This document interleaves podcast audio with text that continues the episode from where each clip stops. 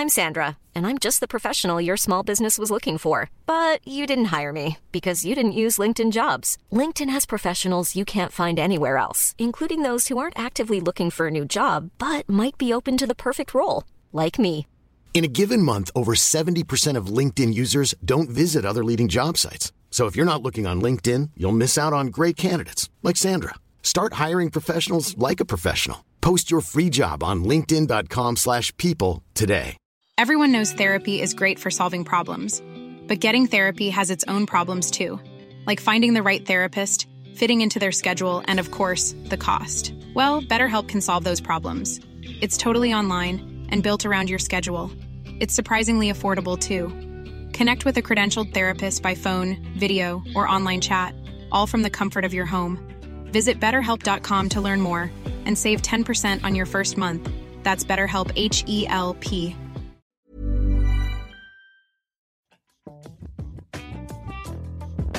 Hej och välkomna till det 42 avsnittet av Britta och Parisas podcast. Ännu en vecka har gått och alltså kommer vi snacka igen om populärkultur, nyheter, snackisar. Och vad kan det vara den här veckan, Britta? Ja, vi kommer bland annat eh, titta på Greta Thunbergs senaste framförande och recensera hennes känslor känslouttryck i New York. Det har även varit Mikael 60, hashtag Bindefeldsfest i Tel Aviv som också har väckt mycket känslor.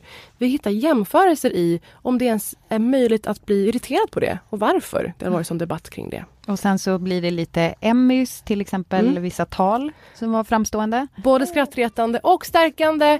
Välkomna till podden. Glöm inte att recensera, betygsätta vad ni nu gör i diverse poddappar om oss. Välkomna! Välkomna!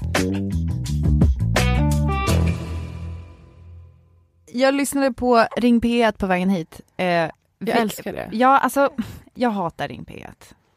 Alltså grejen är bara för att jag brukar bli så upprörd över det är som en slice av mänskligheten som sitter hemma och Mm. upprörs. Eh, Så för er som inte alls vet vad Ring P1 är så är det ju, alltså, kan vi säga public service liksom Klagolåda. klagolåda men också ursäkt att vara public service. För det är ju på något sätt att man ska, man ska vara för folket Mm. och det här är då ett sätt för folkets röst att göra sig hörd. Alltså ett debatt, Mm. de säger, säljer ju in det som ett debattprogram. Men i alla fall, idag, Jag, eller säga, förlåt. jag vill någon gång få göra en Carl Bildt. Vilket är att ringa in när ett ämne han, handlar om mig själv.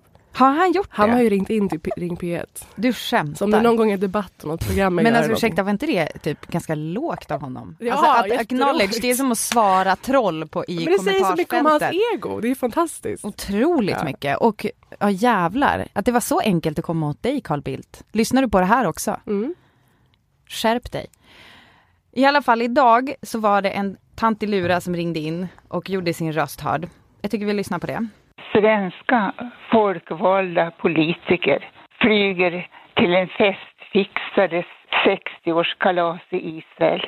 Medan ett svenskt barn med förtvivlan i rösten talar till världens ledare om den globala nedsmutsningen av miljön och konsekvenserna som redan nu drabbar fattiga. Om inte jakten på tillväxt stoppas så har dagens barn ingen bra framtid. Krigsindustrin blomstrar. Kalasfirarna borde skämmas. Alla vi vuxna borde skämmas. Jag heter Eivor Nordman.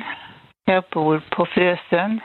Åh, jag älskar telefonsvararsamtalen. Ja, När folk har bara lämnat in sin men alltså åsikt. obs, jag hörde du också hur klippt det var i det? Alltså Eivor var inte kortfattad. Nej. Man bara fattar så här, där har en klippare suttit och svettats gode några timmar Men fan vad hon, vad hon gjorde vårt jobb bättre än vad vi gjorde. Nej. Men hon, jag var ju inne på ändå det här med att summera och dra, dra trådar mellan olika händelser. Som precis har, som har hänt samtidigt Ja. och som faktiskt, ja det är väldigt intressant. Och alltså man ska ju, alltså Mikael Bindefeld-festen, 60-årsfesten i Tel Aviv Ja. och Greta Thunberg i New York. Ja. Det är ju ändå de, de två saker som har dominerat nyheterna den här Mm. veckan. Det har inte gått att undvika. Och det ringade Eivor in så perfekt. Ja men hon gjorde verkligen det, drog en bra tråd. You have stolen my dreams and my childhood with your empty words. And yet, I'm one of the lucky ones. People are suffering, people are dying, entire ecosystems are collapsing. We are in the beginning of a mass extinction, and all you can talk about is money and fairy tales of eternal economic growth. How dare you? Jag skulle bara vilja slänga in en liten grej eh, liksom innan vi går in på ämnet och det är också så här, jag har hört många som alltså, lägger väldigt mycket så här känslogrejer kring Greta Thunberg, Mm. vilket jag tycker, alltså att hon är förtvivlad, att hon är liksom hysterisk Mm. och så vidare.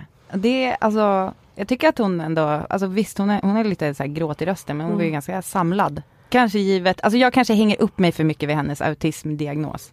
Jag kanske, inte- jag bara, hon är, hon är bara, hon är lite jämn. Hon är för, alltså hon tycker att det är orimligt men det är liksom hur, då, väldigt hur tänker du att, hon, att du hänger upp dig vid den? Nej men jag tänker bara att så här, jag, det kanske färgar hur jag läser Mm. in hennes eh, eventuella känsloyttringar. Men det var faktiskt en annan på Ring P1 idag som sa att hon är Ja men hysterisk och det är så här, alltså, Ja. det är hon ju inte. Hon är, ju- hon är jävligt samlad. Däremot så försöker hon få alla att förstå allvaret i det här. Och det, alltså, Mm. det, hon är saklig men, Men saken är säga- ju i sig upprörande. Det jag måste säga, om vi börjar med Greta då. Ja. För jag kommer vilja snacka om Mikael 60 också. Ja. Och inte bara för att jag drev om det på Instagram med Annie Lööf i veckan.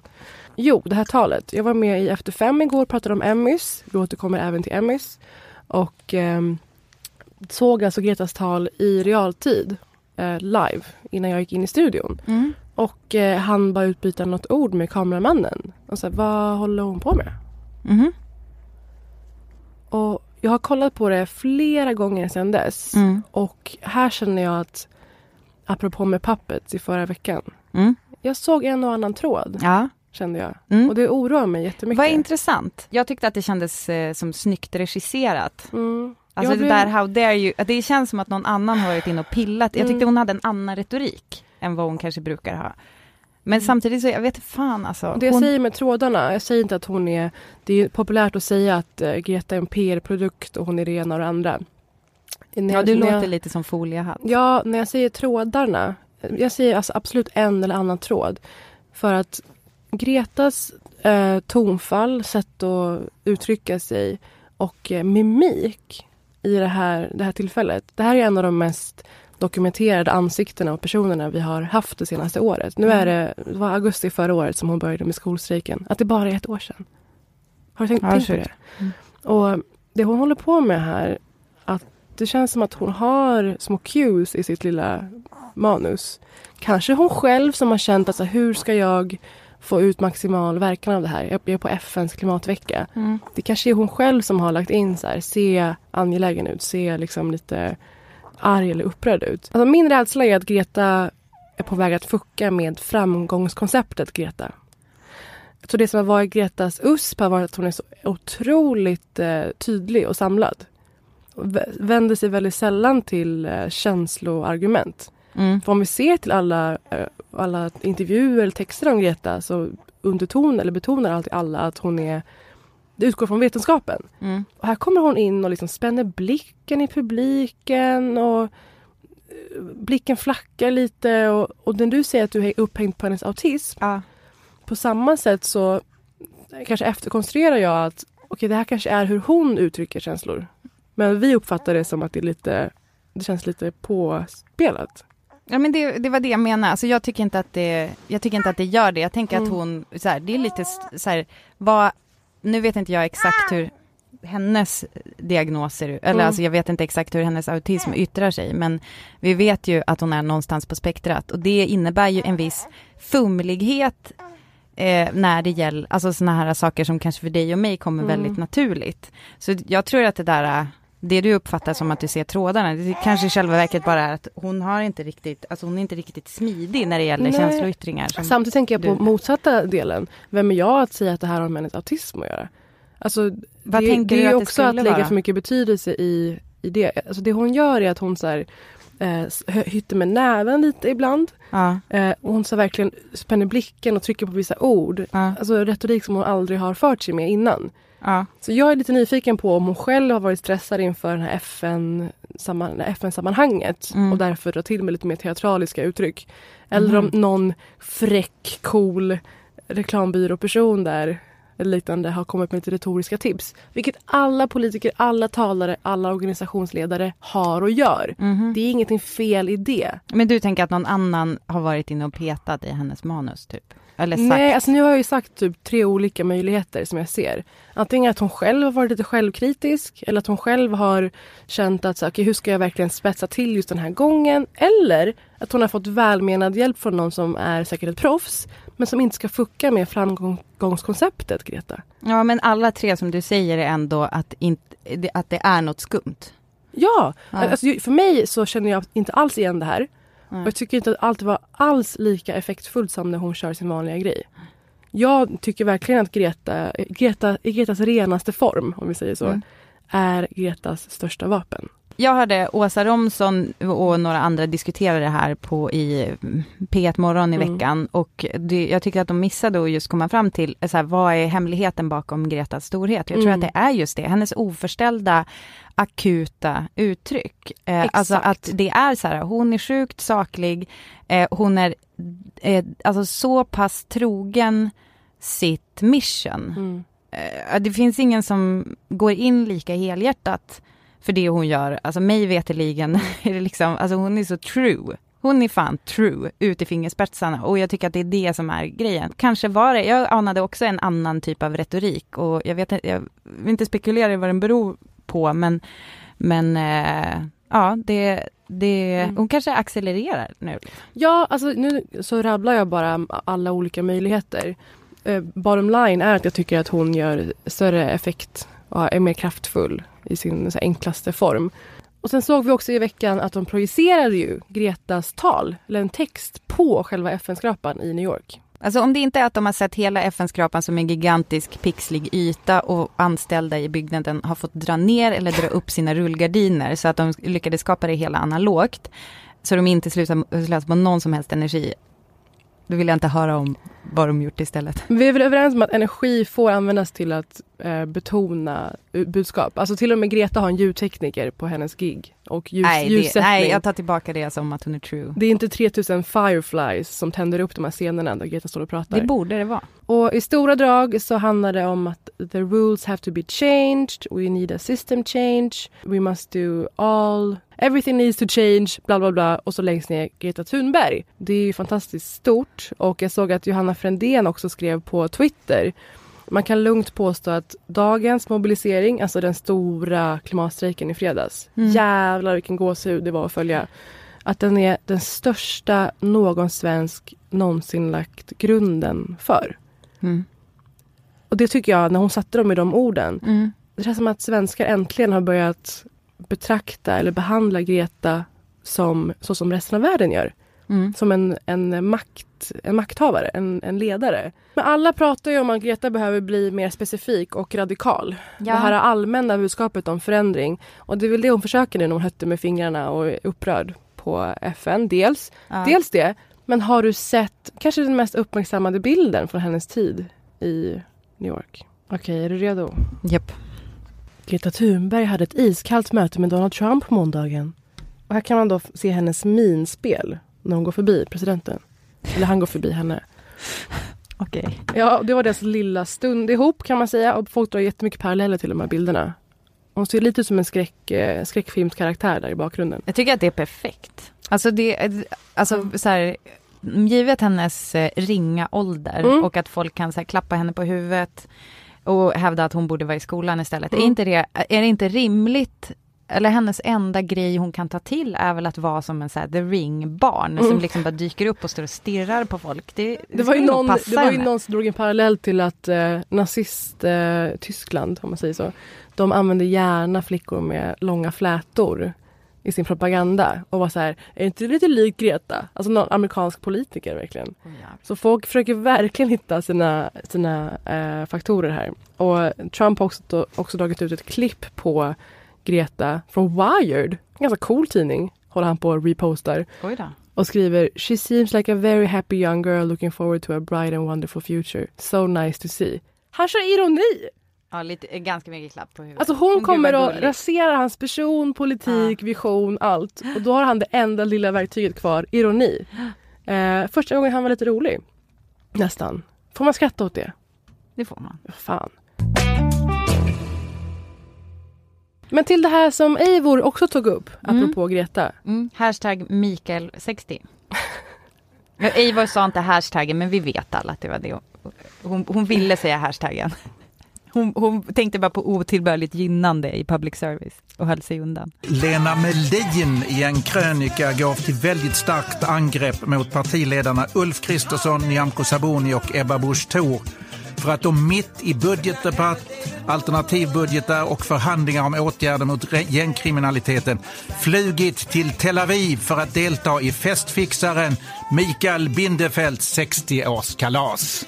Vad kul att det här, det här Bindefeld-historien gav oss alltså att Norgen och Epstein i P1 som vi ofta pratar om, det mest gammelanaloga program som finns, fick liksom över en vignett av Stevie Wonders Happy Birthday. Det är den bästa födelsedagslåten. Ja men det är så kul, de försöker liksom hetta upp den här frågan. Eh, och att man hör att han kämpar Nordgren med att hålla tempot med låten. Fan vad de är älskvärda. Jag älskar, älskar dem. Ja. Men det här är alltså på tal om, ja, Micke Bindefelds 60-årsfest. Var du bjuden? Det var jag verkligen inte. Inte? Nej. Var du bjuden? Nej, tydligen. Alltså jag hade ju åkt. Ja, det hade... Men du vet varför jag hade åkt? Ja. Berätta. Därför att du hade letat innehåll till podd. Nej, hade du gjort det? Ja, det är helt sant. Ja. Alltså jo, vad fan, att åka. Det är som hela, hela snacket om, eh, okej, okay, ska man åka till x antal länder som är mer eller mindre krigszoner för kvinnor, fattiga, ja. som är rasistiska. Mm. Som journalist har du sina, sina anledningar. Mm. Men vem hade jag kunnat lura till det när jag står där och pimplar med Lena PH? Du kan ju inte direkt hävda att det är ett grävande reportage. Vem vet, jag hade kanske infiltrerat Mikael 60. Okej, men nu åkte inte varken någon av oss egentligen och jag la upp en grej på Instagram med Annie Lööf i torsdags när vi var på samma prisutdelning. Um, där jag skrev någonting, vi som inte var bjudna på Mikael 60. Okay. Uh, det var ju ett så kallat skämt. Klart hon var bjuden. Mm. Gissa hur många äldre män som ville påtala i kommentarerna att jo, fast hon valde att inte åka eller liknande Jaha, hade hon, har hon gjort, alltså har hon eh, offentligt kommunicerat detta? Givetvis! Var, ah, okay. Tror du Annie Lööf hade missat den opportunistiska chansen? Jag. Jag, nej. Uh, hon var ute och vevade, inte vevade, mer syrligt poängterade att det finns mycket jobb att göra. Och det har ju varit väldigt mångas uh, vad menar du? Eller vad menade hon? Det finns mycket jobb att göra, punkt, punkt, punkt. Alltså vadå, här hemma i, istället Sverige. för att åka? Alltså det ja. var inte det som Eivor tog upp, att det är liksom miljö...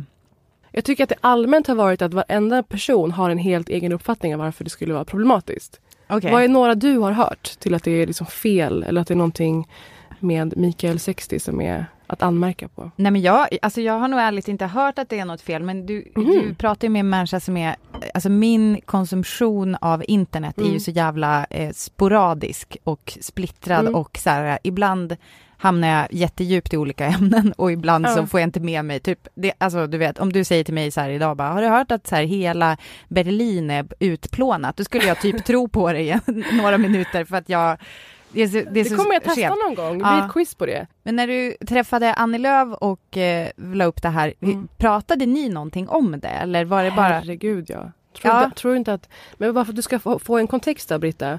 Eh, sen dagen det här eh, påbörjades, folk är där på en veckas betald eh, semester. Oj, oj. Alltså eh, char chartrat flyg ner. Betald av honom? Ja. Jävlar. Chartrat flyg ner, boende på ett lyxhotell, mm. vistelse. Och då mm. ingår alltså det är transport mellan olika programpunkter, middagar, fester och sådär. Mm. Och det kan man göra för sina kompisar om man har mycket pengar. Mm. Jag får inspiration till min 30-årsfest. Fast, nej, kanske någon mikroformat av Mikael 60. Istället för Tel Aviv kanske det blir en räkbåt ut i skärgården. Kommer du då?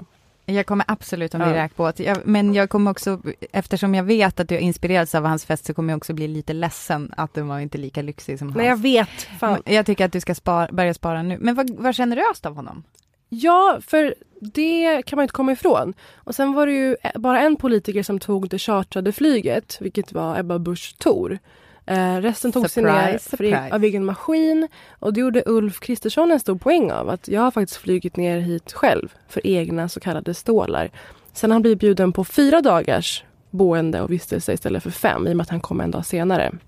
Eh, och många har ju menat på att det här är omdö omdömeslöst. Vissa har gått så långt som att det handlar om ren korruption eller mutbrott.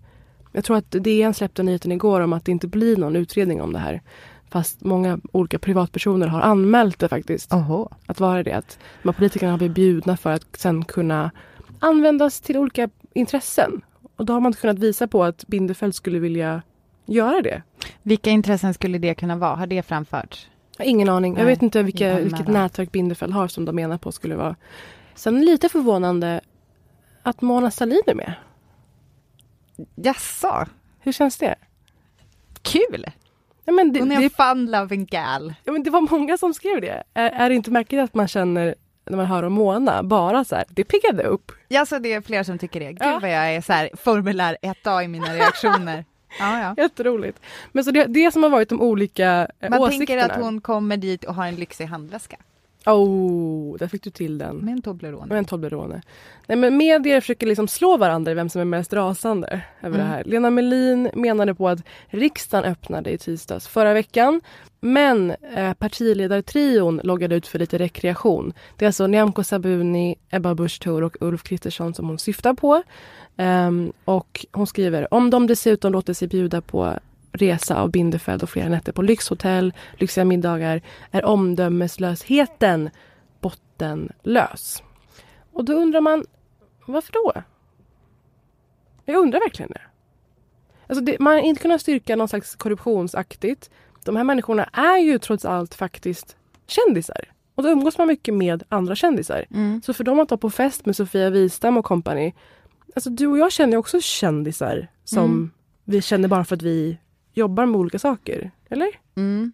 Schulman skrev att det var rekord i idioti. Att de genomskinligt målar upp en bild av att de är nära vänner sedan barnsben. Och så här kan jag säga. Jag förstår att det inte direkt stärker förtroendet att man låter sig bjudas på en lyxresa. Men det är ju inte de facto på något sätt fel eller olagligt eller emot någon partipolicy. Eller Nej. kan du känna något sånt? Men Nej precis, jag sitter och funderar på vad det skulle kunna vara som de egentligen har brutit mot. Alltså Mm. hade det varit så, nu pratade jag, jag var ju inne på public service. Mm. Eh, då hade det kunnat vara så här otillbörligt gynnande eller någonting Mm. sånt där, att det är ändå ett företag, alltså han driver ju ändå ett Mm. festfixarföretag och jag vet inte om man kan tänka att det är Det är någon slags sant. muta, inte vet jag. Ja. Men grejen är att det är ju, alltså, så här, de får väl gå på fest om de vill och det är onekligen, eh, verkar ju onekligen vara en mysig fest. Men samtidigt, vi var ju väldigt verbala när det kom till Margot Ditz. Att en förtroendevald, Ebba Busch Thor, dök upp på hennes bröllop och vigde dem. Och det som var grejen då var ju att man kände att Ebba utnyttjade ett- tillfället och nådde... Margot har ju väldigt många väldigt unga Alltså, följare. Men det vi invände mot var väl egentligen Margaux eh, omdöme att ha Ebba Busch Thor eftersom hon har många unga följare och har en typ abortmotståndare. Alltså det hade ju varit, det var ju hela den här vevan Mm. där Ebba Busch Thor hade gjort lite olyckliga uttalanden. Mm. Så det var väl mer vad det sade. Då var det ju att eh, Margot lät sig bli politisk plattform för Ebba Busch åsikter. Lät det. Eller så, som med Bindefeld nu, så kanske Margot power networkade för att påverka politiken. Mm. Det är det. Alltså det är, ligger ju lite i betraktarens ögon det där. Vem låter, vem, vem låter sig påverkas av vem Mm. egentligen? Men sen är det intressant tycker jag att det är just från det konservativa Mm. eh, sidan som det är att man reser iväg och är Plus på den här Mona. festen. Jag är nyfiken på, ja plus Mona. Eh, jag är nyfiken på om Stefan och kanske Jonas var bjudna fast Mm. tackade nej. Men de har inte gjort sig hörda på något sätt eller? Jonas Sjöstedt känns ju som en som skulle kunna piska upp en stämning kring det här. Okej, statsminister Stefan Löfvens pressekreterare Maria Soläng uppger att de inte känner till någon inbjudan. Vad vänsterledaren Jonas Sjöstedts pressekreterare Jessica Nord vet har inte heller vänsterledaren fått någon inbjudan. Och då blir det intressant. Bindefeld har inte bjudit alla i klassen. Det är kul. Exakt. Men för att komma till det Nej men som vänta ni... nu, han har brutit mot den mest grundläggande regeln i vårt svenska samhälle. Man bjuder alla i klassen. Men för att komma till det som ni alla där hemma sitter och säger, varför säger inte Britta och Prisa det här? Vad håller de på med? Har de tappat det? Är de lobotomerade? Det är ju, hade man känt så här om de hade åkt till London eller Marbella? Huvudsaken är ju Israel, tror jag. Eller det, det de var med och piskade igång väldigt mycket av det här. Varför kanske Jonas Sjöstedt inte var bjuden. Eh, och sossarna har ju drivit en kampanj och faktiskt erkänt eh, Palestina som det enda OECD-landet i världen. Eh, och man får fråga sig, hade det blivit samma eh, om det hade varit Marbella eller Malaga? Jag tror inte det.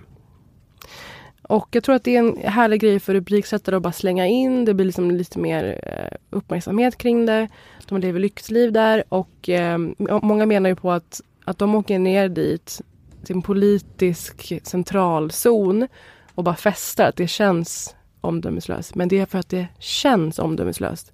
Det går ju inte faktiskt på pappret att peka på någonting just nu, vad vi vet. Jag, jag kan ändå tycka om man ser det utifrån och, och kan förbise det här att alla i klassen inte är bjudna och att man mm. på något sätt får liksom lite känslo eh, grejer kring det, så är det ju bara att, alltså jag tror att det är smart av de som åkte, åka, därför att de, alltså jag menar vi lever ju ändå i en tid där eh, en person kan vara president i USA mycket för att han typ är kändis mm. och är så här, lite mer som folket och mm. så vidare. Och jag menar, många, säkert väldigt, väldigt många eh, följde den där hashtaggen och önskade att de kanske också hade blivit bjudna på en bal på slottet. Så fan, kör på säger jag.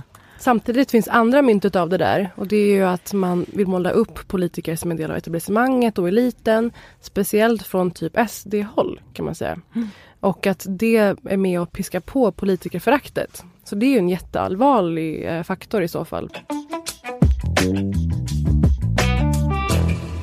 Britta, vilket kanonjobb du gjorde med att eh, liksom live-titta på Emmys söndag natt till måndag. Det var, det var, det var... Nej, men jag väntar mig inte att alla ska tycka att det är okej att plåga sin kropp som jag tycker om att plåga min kropp. Nej. Jag var uppe hela natten och kollade. Nej, fast det är ju också det vi gör här tycker jag. Mm plåga, plåga våra kroppar in i det sista för att kunna leverera lite härlig popkultur till våra lyssnare. Men live-rapporteringen på Britta och Parisa på Instagram finns sparad i en highlight i Emmys 19. Britta hade väldigt många roliga eh, paralleller, typ West Wing, vem man ville banka på back then, som numera är en Emmy-vinnare och liknande. Eh, och jag har lyssnat på de här talen mycket i efterhand i och med att jag har rapporterat om det här i massa olika medier och har noterat ett par, ett par um, kategorier av tal. Och så har jag två tips på vad man ska titta på utifrån det. Amanda Pete, I love you so much. Frankie, Molly, Henry, I love you. Andrea, Leo, Hugo, I love you. We're sorry we were gone for so long. Uh, we hope someday you'd all decide it was worth it. I want to thank first and foremost my wife Elin, without whom nothing would ever be possible anywhere. Ja, där män äntligen tackar sina fruar och familjer för att de är borta så mycket. Varje år på alla galor. Och det här var alltså Johan Renck, som ni vet. Han tog emot eh, pris för bästa regi för miniserien Chernobyl på Emmys. Otrolig bedrift. Och det andra var Game of Thrones-skaparna som slängde in en liten hälsning till sina familjer. Det här är vi vana att se. Tror du att det är som han sa, hoppas ni kan förstå oss någon dag? Sa Game of Thrones-skaparen. Eh, Gör man det? Eh, man intalar väl sig själv kanske, att man gör det. Mm. vet fan. Det var ju en som glömde nämna sin fru, fru om du kommer ihåg det. Eh, Fleabag-regissören va? Som sen återkom. Som tur var så fick han chans att ställa sig på scen igen. I got to thank my wife when I was up here and she hasn't been... We've had a very difficult hour. Um,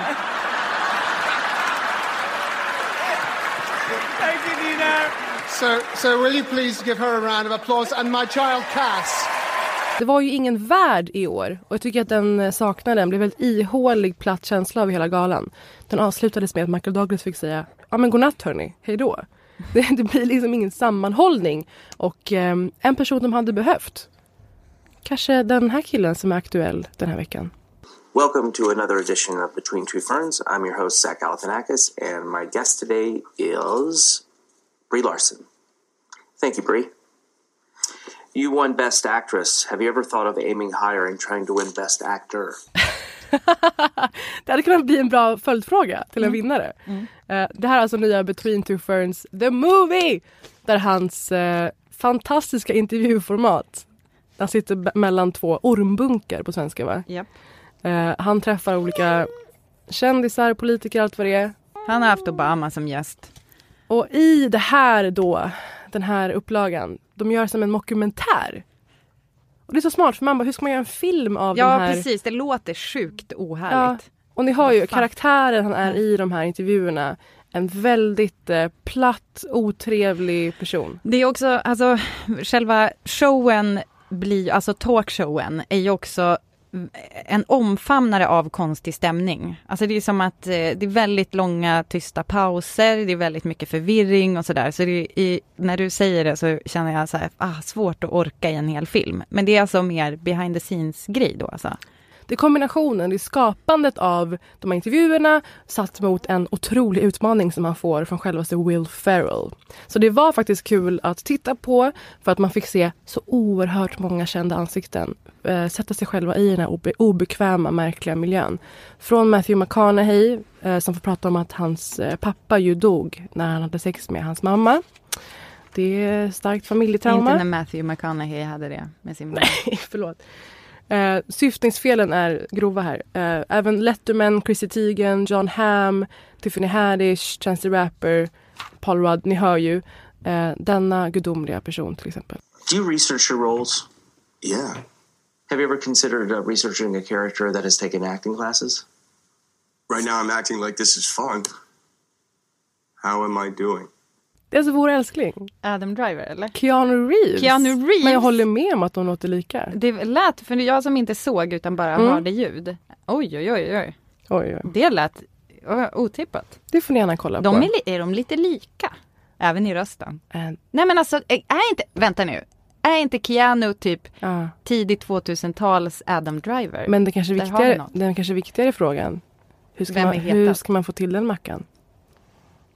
Och sen eh, Amerikakomplexet. Att folk ska vara duktiga människor. Brandtal i sina eh, priser på Emmys var också såklart aktuellt och angeläget i år. We did most of our work in Lithuania, and, and so I wanted to thank the country of Lithuania and its government and its people who were amazing. Who were amazing! Amazing amazing people.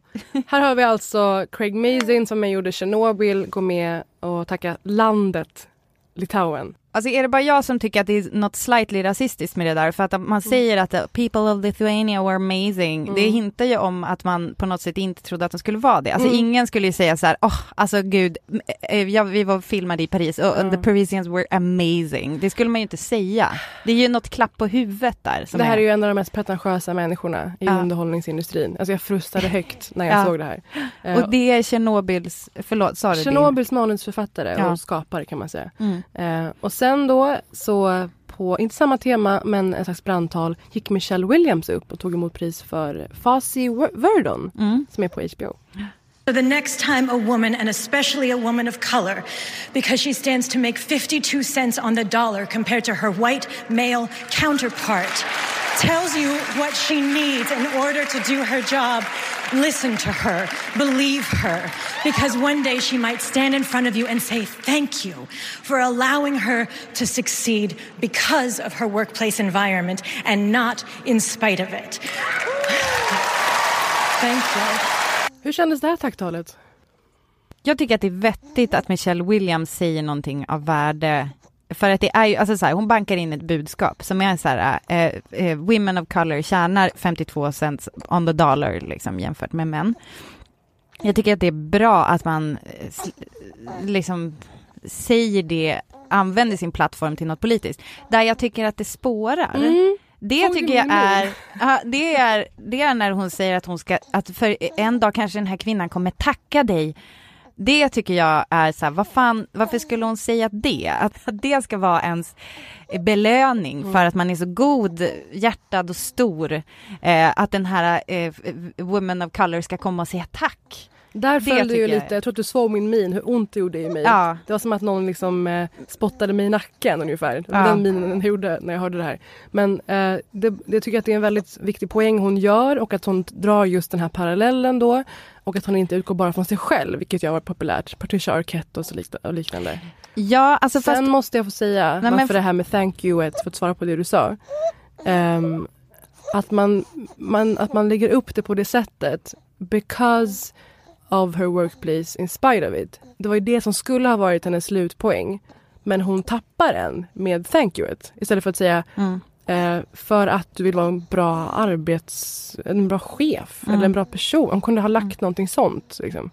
Men hon Eh, börjar ju i hur hon har haft det, alltså att hon har känt en frihet, att hon har blivit Mm. lyssnad på när hon har gjort den här rollen. Alltså det är det hon tar av, avstamp i. Och eh, det som kanske hade varit snäppet starkare ju att hålla det till henne själv hela vägen. Alltså givet metoo-rörelsen i Nej, det skiter jag fullständigt i. Va? Jag tycker att vi har hört så mycket från välbärgade Ja men alltså vita det är det hon nu. har att säga, alltså för att det är, det är det vi har pratat om, när vi håller på och tipsar om olika tv-serier och sånt där, så är det ju väldigt ofta det är kvinnor som skapar sin egen plattform. Fleabag, eh, Insecure är produkter av det här. Förmodligen för att man är less på att inte bli lyssnad på Mm. eller hjälpt i andra sammanhang som man måste skapa eget. Här säger ju Michelle Williams att den här rollen, att hon kunde göra den så pass bra att Mm. hon får det här priset, är för att hon har blivit lyssnad på. Mm. Och det skulle hon kunna fortsatt med och fått med det där slutklämmen som du säger, att Mm. man är, gör ett bra jobb, inte in spite of sin arbetssituation, utan because of it. Mm. Så det tycker jag är svinbra. Men om jag skulle redigerat lite talet hade jag bara tagit bort där hon drar in en annan person, alltså för att ge Oj. det lite mer dignitet. Jag tycker det var det liksom. enda det viktiga i det talet, att hon drog in women of color.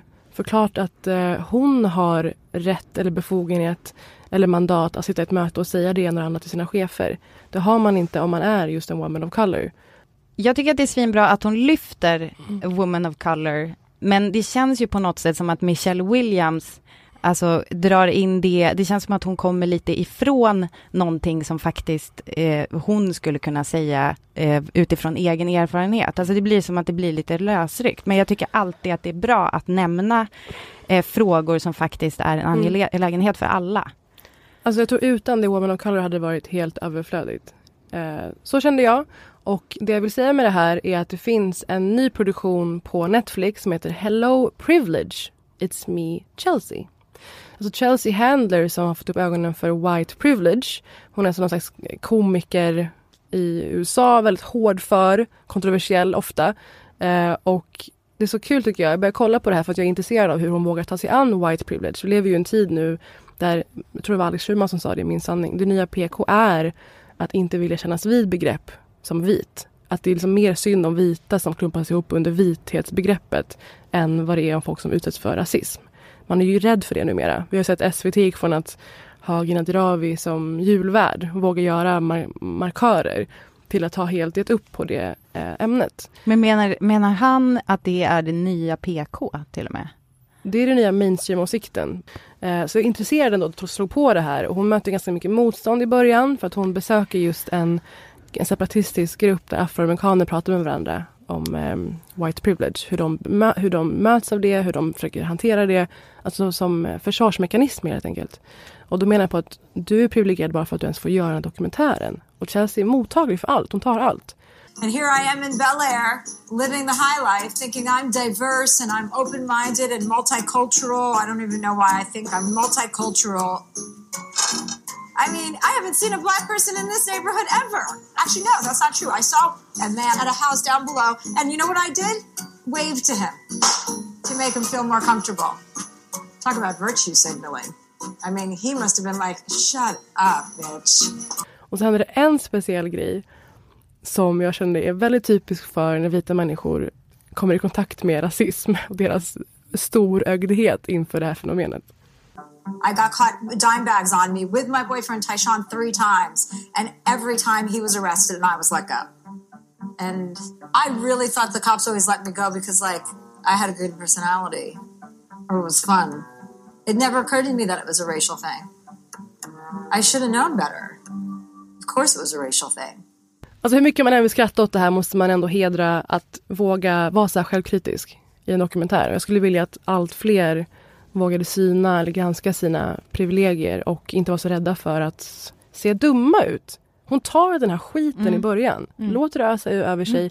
Jag är dum, jag är sen till konversationen, jag är sen till bordet. Jag tänker bara lyssna. Mm. Jag tänker skapa så mycket möjlighet som, som möjligt för andra människor.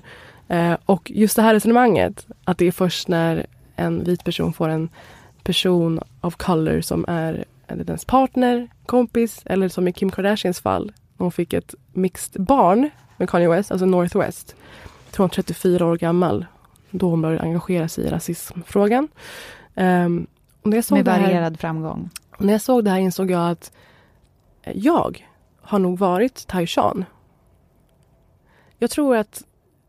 Eh, alltså jag har nog varit någons partner av color som då har varit den personens flagg. Titta, jag är varken sexist eller rasist för jag är ihop med det här ha- halvpersiska feministsaken Mhm. och blev full i skratt när jag såg det här. Det är nog en krycka som många tar till sig eller att man har typ en eller två kompisar i sitt umgänge som matchar den här profilen. Eh, och jag tycker att det är väldigt modigt av Chelsea. Och fast hon gör väldigt, alltså det är väldigt grunt men det är absolut en, eh, en konversationsstartare, en tankeställare. Som den där bajskorven på slutet.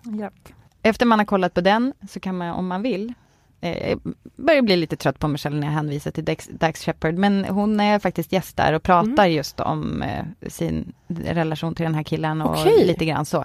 Eh, behind the scenes, kanske inte så mycket på just det, det programmet, men lite i Chelsea Handlers huvud. Det är ju bara allmänt ett jävligt bra samtal, för Okej. hon är ju rolig liksom. Alltså Armchair. Expert-podden med Dax Shepard. Jajamän. Kul. Just det! Det är ju Kathleen Moran på lördag. Ja, Ja, bokmässan.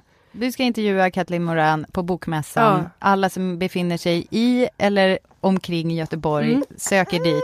Alla vi andra kan titta på SVT Play. Alltså sjukt nog, jag fick, veta det här häromdagen. Ska finnas någon slags stream eller att de lägger upp det sen på UR eller SVT, jag har inte koll. Men det är ju fantastiskt. Jag kommer träffa en gigant och en idol och det känns ju både faktiskt väldigt nervöst och kul. Jag är väldigt sällan nervös inför mina olika jobb eller produktioner. Får man som lyssnare skicka in frågor till dig och pusha dig att ställa dem till henne? Gärna! Det här släpps ju på fredag, mitt samtal är på lördag, så ni hinner fan. Mm, jag, jag jag lägger ut det på vårt Instagramkonto, Britta och Parisa. Så får ni vara aktiva där också. Tack för att ni lyssnar den här veckan. It's been real. It's been real, puss puss! Puss, hej.